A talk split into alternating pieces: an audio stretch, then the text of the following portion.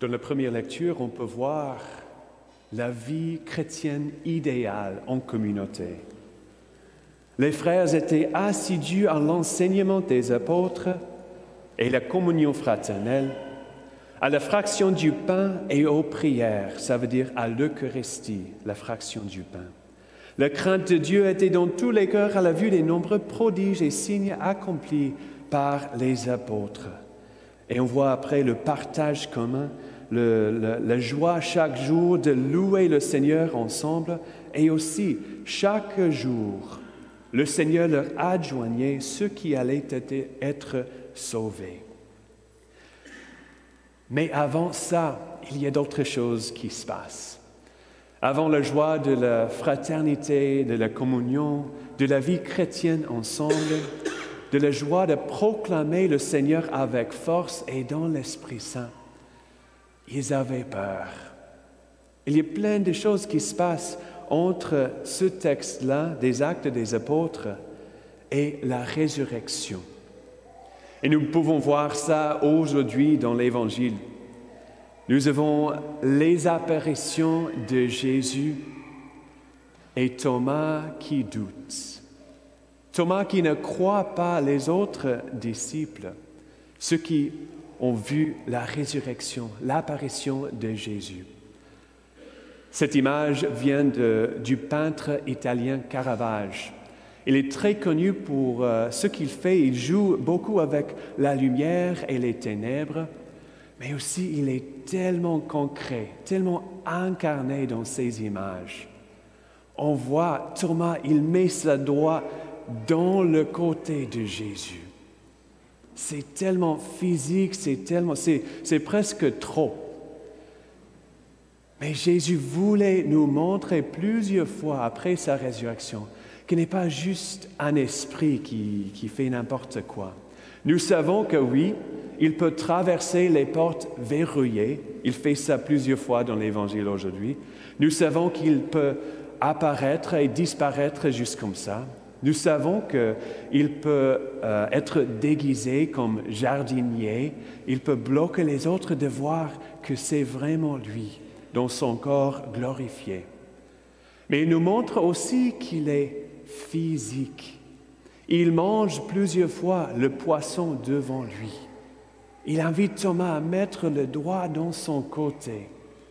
Donc il est esprit, mais il a aussi son corps mais son corps glorifié.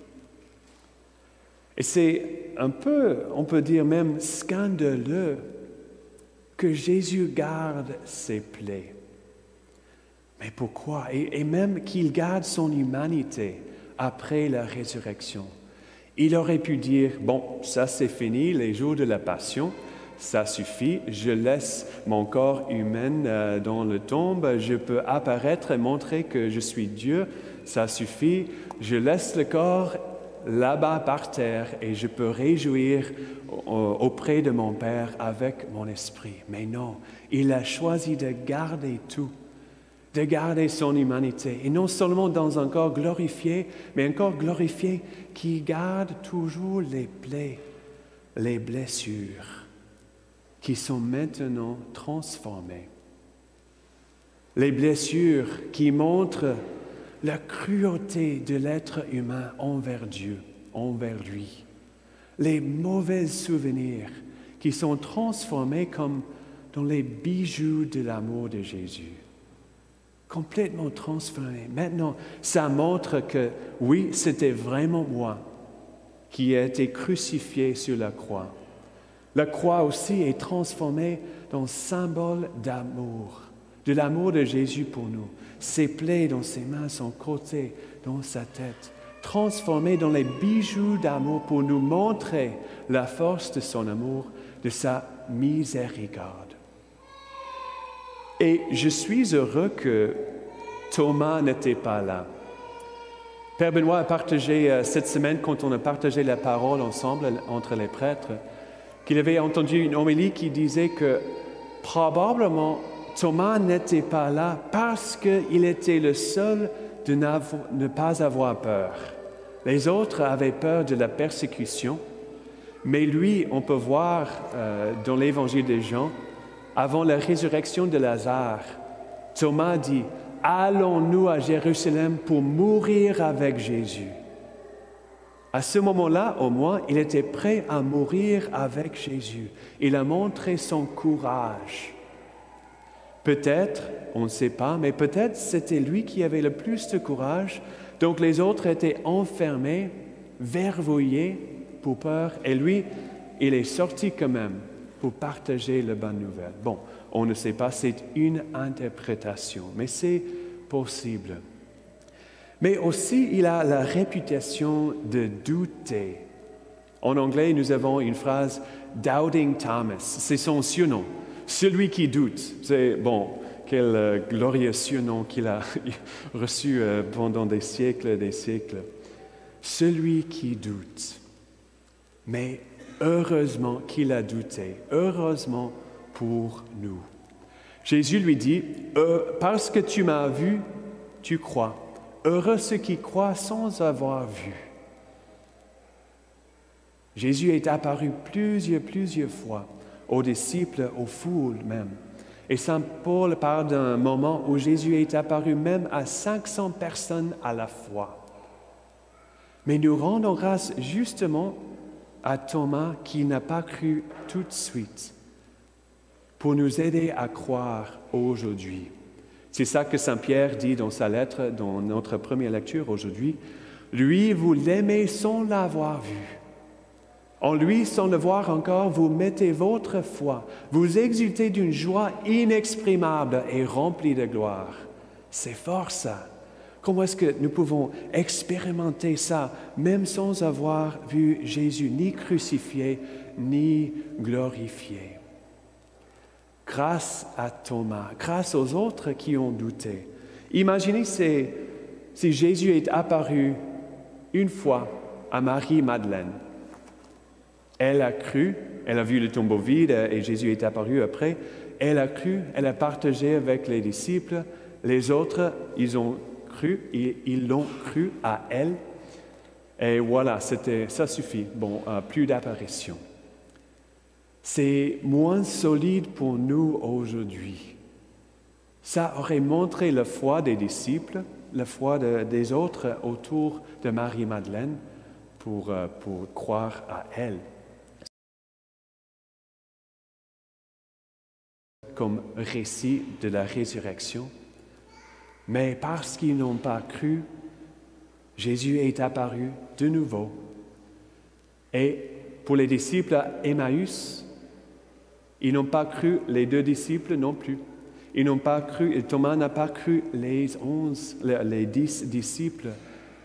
Donc, grâce au doute, on a beaucoup de preuves de la résurrection de Jésus. Son esprit et son corps, son humanité, sa divinité ressuscité. Nous rendons grâce pour les doutes de Thomas. Et encore plus, il est tellement concret.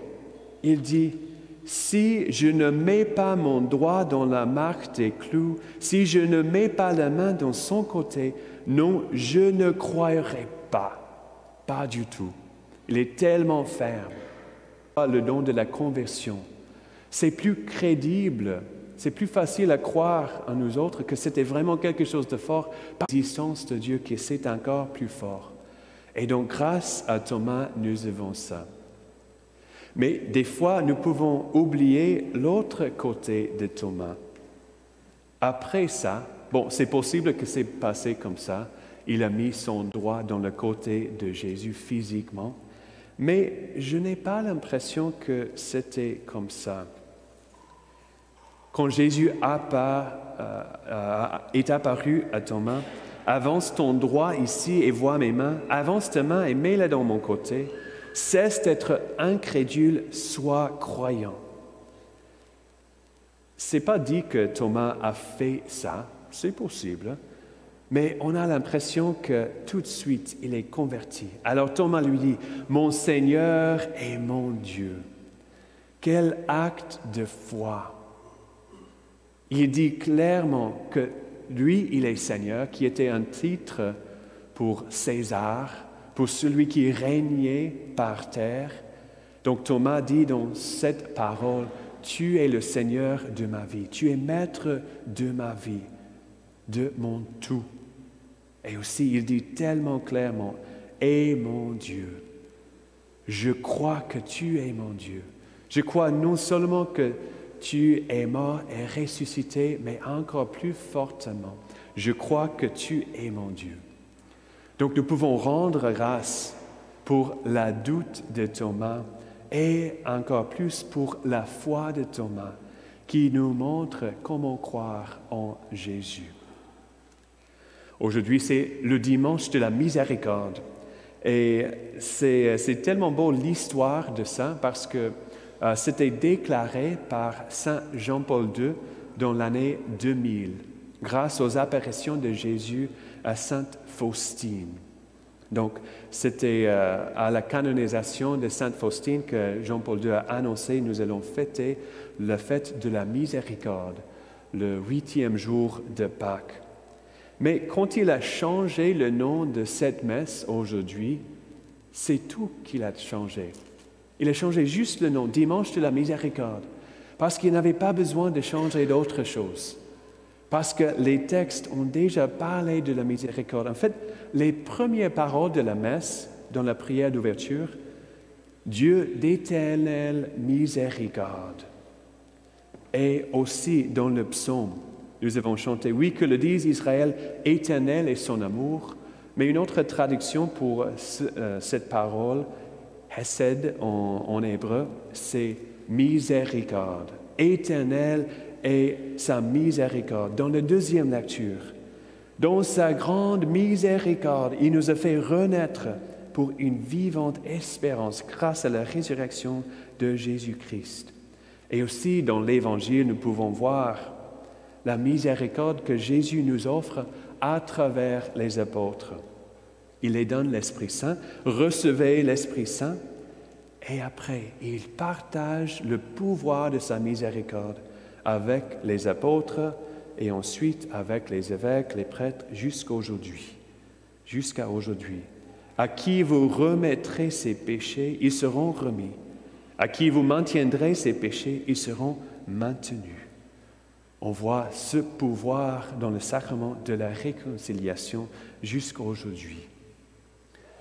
La miséricorde c'est l'attribut le plus fort, le plus beau, la plus grande de Dieu, parce que ça montre son amour à l'extérieur de lui, pour nous tous.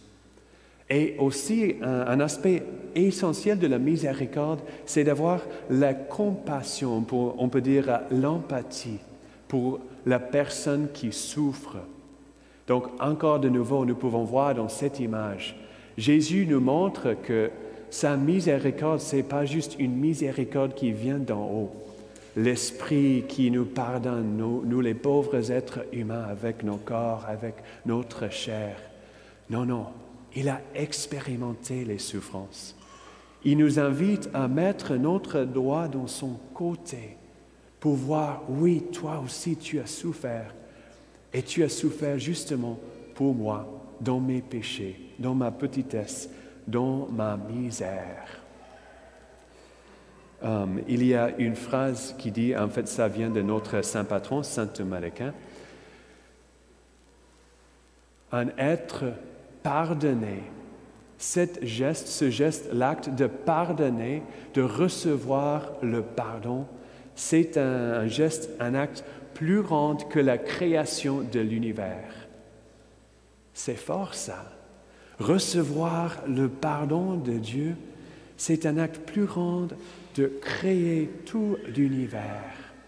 C'est ça que Jésus veut pour nous, de recevoir nos misères, de recevoir nos péchés, de mettre nos doigts dans son côté, de tout donner à Jésus sur la croix pour qu'il puisse nous donner tout, la vie nouvelle, la vie dans l'esprit, la vie dans la joie.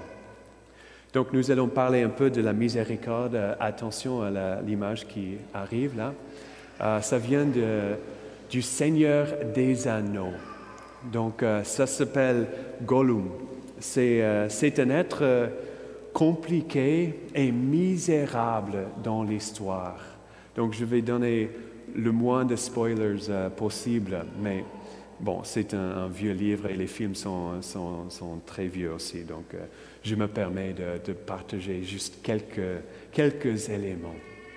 Donc Gollum ou Smigul, qui est son, son nom d'origine, est un être compliqué. Il était un hobby euh, avant, un habit en anglais, euh, si j'ai mal prononcé hobby, hobbit, euh, je ne sais pas exactement, mais euh, il a été corrompu par son avarice pour l'anneau de pouvoir qu'il a corrompu. Donc on peut voir des fois sa, sa, misère et son désir de faire le bien, mais la plupart du temps, nous pouvons voir son malheur et sa méchanceté envers les autres. Il est complètement euh, euh, ciblé sur lui-même, enfermé sur lui-même et son seul désir d'avoir l'anneau de pouvoir. On peut voir aussi plusieurs fois dans l'histoire du Seigneur des Anneaux la miséricorde des autres la miséricorde des autres, même s'ils sont maltraités, même si des fois Gollum essaie de tuer les autres autour de lui, les autres, plusieurs personnes ont eu miséricorde sur lui. Et pourquoi? Non seulement à cause de la compassion qu'ils ont pour cet être tellement misérable, mais aussi parce qu'ils ont expérimenté un goût de ça ils ont expérimenté le fardeau que Gollum a porté plusieurs années durant sa vie. Parce qu'ils ont goûté la même souffrance, ils ont pu avoir la compassion pour cet être, comme j'ai dit, tellement misérable.